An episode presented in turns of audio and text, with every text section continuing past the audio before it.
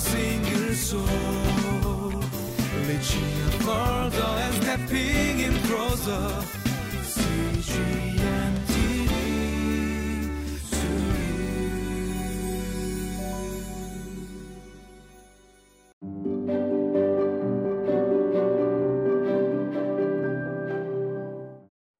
Good day, everyone, and welcome to today's Living Life.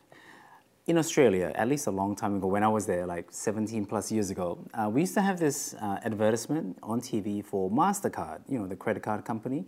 And, um, you know, very good song that goes with it. Um, you might be familiar with like, kind of the original version. Um, but you know, in the ad, it goes, "I've got the whole world in my hands," and that was kind of their slogan, Mastercard you've got the whole world in your hands. You know, it's actually originally like a gospel song uh, that God has the whole world in his hand. But very kind of smart, they used it, and you know, if you have the, a MasterCard, you've got the whole world in the palm of your hand. You can go anywhere, spend anywhere, spend, buy anything, kind of the idea. And you know, every once in a while, I remember that ad because it has such kind of spiritual meaning because kind of a sinfulness, right? We overtake God and His sovereignty for ourselves. We lift ourselves up to be on par or if not greater than God. And you know, as I was reading uh, actually the last couple of days of Job, I was reminded of that idea. And in today's passage, we see for the second time, but also the last time, the scene of God holding court in the heaven. And I just want to remind you again, uh, two days ago we talked about Satan. And uh, the reminder that this Satan is in the original Hebrew, the Satan. You know, kind of try and pronounce it the original kind of way, but it's the Satan, meaning it's not a name like Daniel, but it is kind of like a title, the Satan, the Satan, and it's possibly, quite possibly, not the Satan that we know and understand in the New Testament. But the most important thing is that the Satan is not the main actor here. God is, and then the humans, uh, we represented in this book by Job in relation to God. So let's read the passage and then we'll continue.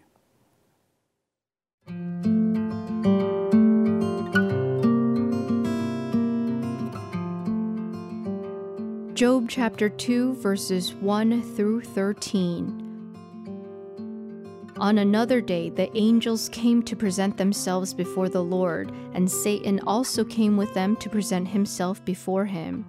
And the Lord said to Satan, Where have you come from?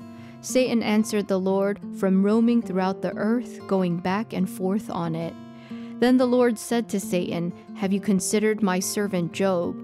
There is no one on earth like him he is blameless and upright, a man who fears God and shuns evil, and he still maintains his integrity, though you incite me against him to ruin him without any reason. Skin for skin, Satan replied. A man will give all he has for his own life. But now stretch out your hand and strike his flesh and bones, and he will surely curse you to your face. The Lord said to Satan, Very well then, he is in your hands but you must spare his life. So Satan went out from the presence of the Lord and afflicted Job with painful sores from the soles of his feet to the crown of his head. Then Job took a piece of broken pottery and scraped himself with it as he sat among the ashes. His wife said to him, Are you still maintaining your integrity? Curse God and die. He replied, You are talking like a foolish woman. Shall we accept good from God and not trouble? In all this, Job did not sin in what he said. When Job's three friends, Eliphaz the Temanite, Bildad the Shuhite, and Zophar the Naamathite, heard about all the troubles that had come upon him, they set out from their homes and met together by agreement to go and sympathize with him and comfort him. When they saw him from a distance, they could hardly recognize him. They began to weep aloud, and they tore their robes and sprinkled dust on their heads. Then they sat on the ground with him for seven days and seven nights. No one said a word to him because they saw how great his suffering was. If you haven't been able to join us in the last couple of days uh, on this topic of Satan and the Satan, I talked a little bit more about it two days ago on the 2nd of October. So if you did not tune in, I suggest you kind of go back and rewatch that because uh, I give kind of a short summary of this topic and issue. But going, continuing on, uh, in today's passage, and it's kind of the longest passage that I've had to uh, kind of go over in the last couple of days, we see three things. We learn three things about God, and that it slowly comes down to us, and then from us back to God, so our, our relationship with Him. The first thing that we see is that God rules. We saw two days ago that all heavenly beings, in a similar scene, gathering um, before God. And that means that they are subject to God. They are God's subjects. Because to present oneself, to pre- present yourself before someone, means that you are being obedient to a command, to a call, and you are being subservient to them. Right, to or him or her, to that person who is commanding and calling. So you are presenting yourself to obey because you have to obey. And in a sense, you have no choice because they are the ruler, the Lord over you. So we see God rules. He, in heaven, He is holding court, and people, or not people here, but heavenly beings are presenting themselves to God. Next, the second thing that we see is that God knows the going, he knows the going ons of the world. And it's not just because these angels or heavenly beings are coming to give their reports, because it kind of looks like that's what's happening as well. God knows individually, intimately. Now, Job is the representative in this um, example, and he's kind of a case study. But it's not just Job that God knows intimately. If God knows Job this intimately, he knows every single, every other single person this much and this intimately, right? What Job is like, what you are like, what he, we do, what he or we will do, even. Now, this is important because later, this is the real conclusion of the book of Job. God who created the universe, right? And we don't know the limits or the boundaries of the universe right now. He knows it to the smallest level right? The most minuscule level, and he commands every single aspect of this entire universe and everything in it that we have just caught glimpses of, right? Just tiny little bits of. So our ideas, our ideals of God his character, his justice. You know, none of that can do justice, excuse the pun, to the omnipotence, the omniscience, and the omnipresence of God, no matter what we think, no matter how wise we are, how old we may be. So, in this regard, I find it funny that God asks the, the Satan, Have you considered my servant Job? Have you considered? Have you thought about? Have you seen? Now, it is obvious that the Satan considers, observes, and sees Job as he has been, but he does not know Job the way that God does. We know this because the Satan is wrong in his evaluations and assumptions regarding Job, right? But God knew from the very beginning how Job would react, how he would respond, what he would say, and what would happen. God already knew. The third thing that we can see is that God can. So God, um, um, God rules, God knows, and then also God can. God has absolute power over all things, everything in the entire universe. The Satan cannot do anything apart from the will and the permission of God. God alone determines life and death. And we are too limited to try and understand why. Now, remember a couple of days ago, I said this is the real important question for us. I feel, in a sense, for us to ask God why, from His, pers- his perspective, that is, is to take the position of the Satan, right? The accuser, the adversary, putting ourselves, pitting ourselves even against God in opposition to God right? The question to question God is to doubt him and to oppose him. For us, this might be natural for humans, you know, for us, for people, among people, and it's even encouraged, right? In a work environment, it's not always wrong to oppose or to point out mistakes or to question why, to question motives. In a sense, this is a healthy thing for us to do. among people and peers. And that's the thing, right?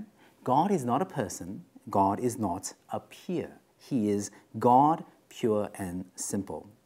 There is something that I didn't talk about the last few days that it's actually a big thing, a big theme in the book of Job, and that is blessings and curse. Blessings versus curses.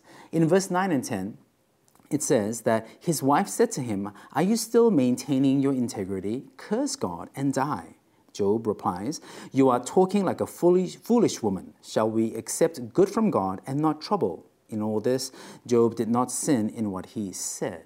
Now, in chapter 1, the word for curse in Hebrew is actually the word for bless. So, in, throughout chapter 1, every time he said curse, you know, in case his children curse God and so forth, the root word, the Hebrew word, is actually the, the same word for bless. It is used as a euphemism for the opposite, as a poetic tool. Now, I don't know why. I think the reason is this ambig- ambiguous back and forth between the theme of curse versus blessing.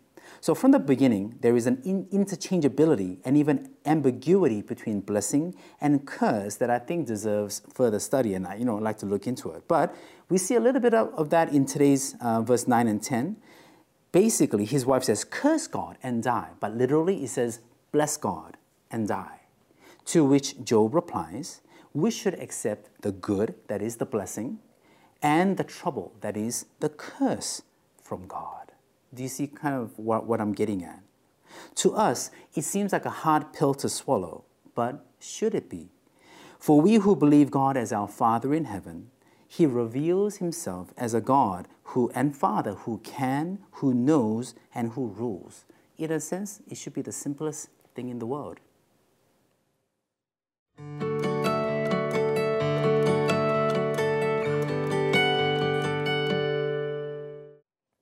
So as I wrap my kind of four-part mini-series, I like to always think of my three or four um, living life devotionals as a mini-series. Uh, the main theme that I want to leave you with, for you to think about, is not, you know, evil versus good. Uh, it's not Satan and, you know, how could God allow or give Satan so much power? But really, in terms of our relationship with God and the things that we suffer, the blessings that we receive, I'm sure we don't question the blessings, right? But the, the troubles and the curses that we may experience in our lives, it's not so much how, why is God doing this? How is God allowing this, this evil in my life, so forth. But it's that our Father in heaven, God who is our Father in heaven, He can, He knows, and He rules absolutely. And within that, we should have total peace no matter what comes our way, whether it be trouble or good, you know, blessings or curses. And I think that's one way we can grow as we see Job growing throughout this book of Job as well. Yeah? Let's pray together now.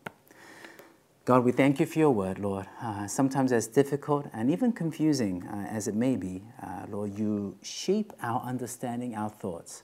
You shape our heart, Lord, our spirituality, our understanding, even of you, a little bit at a time.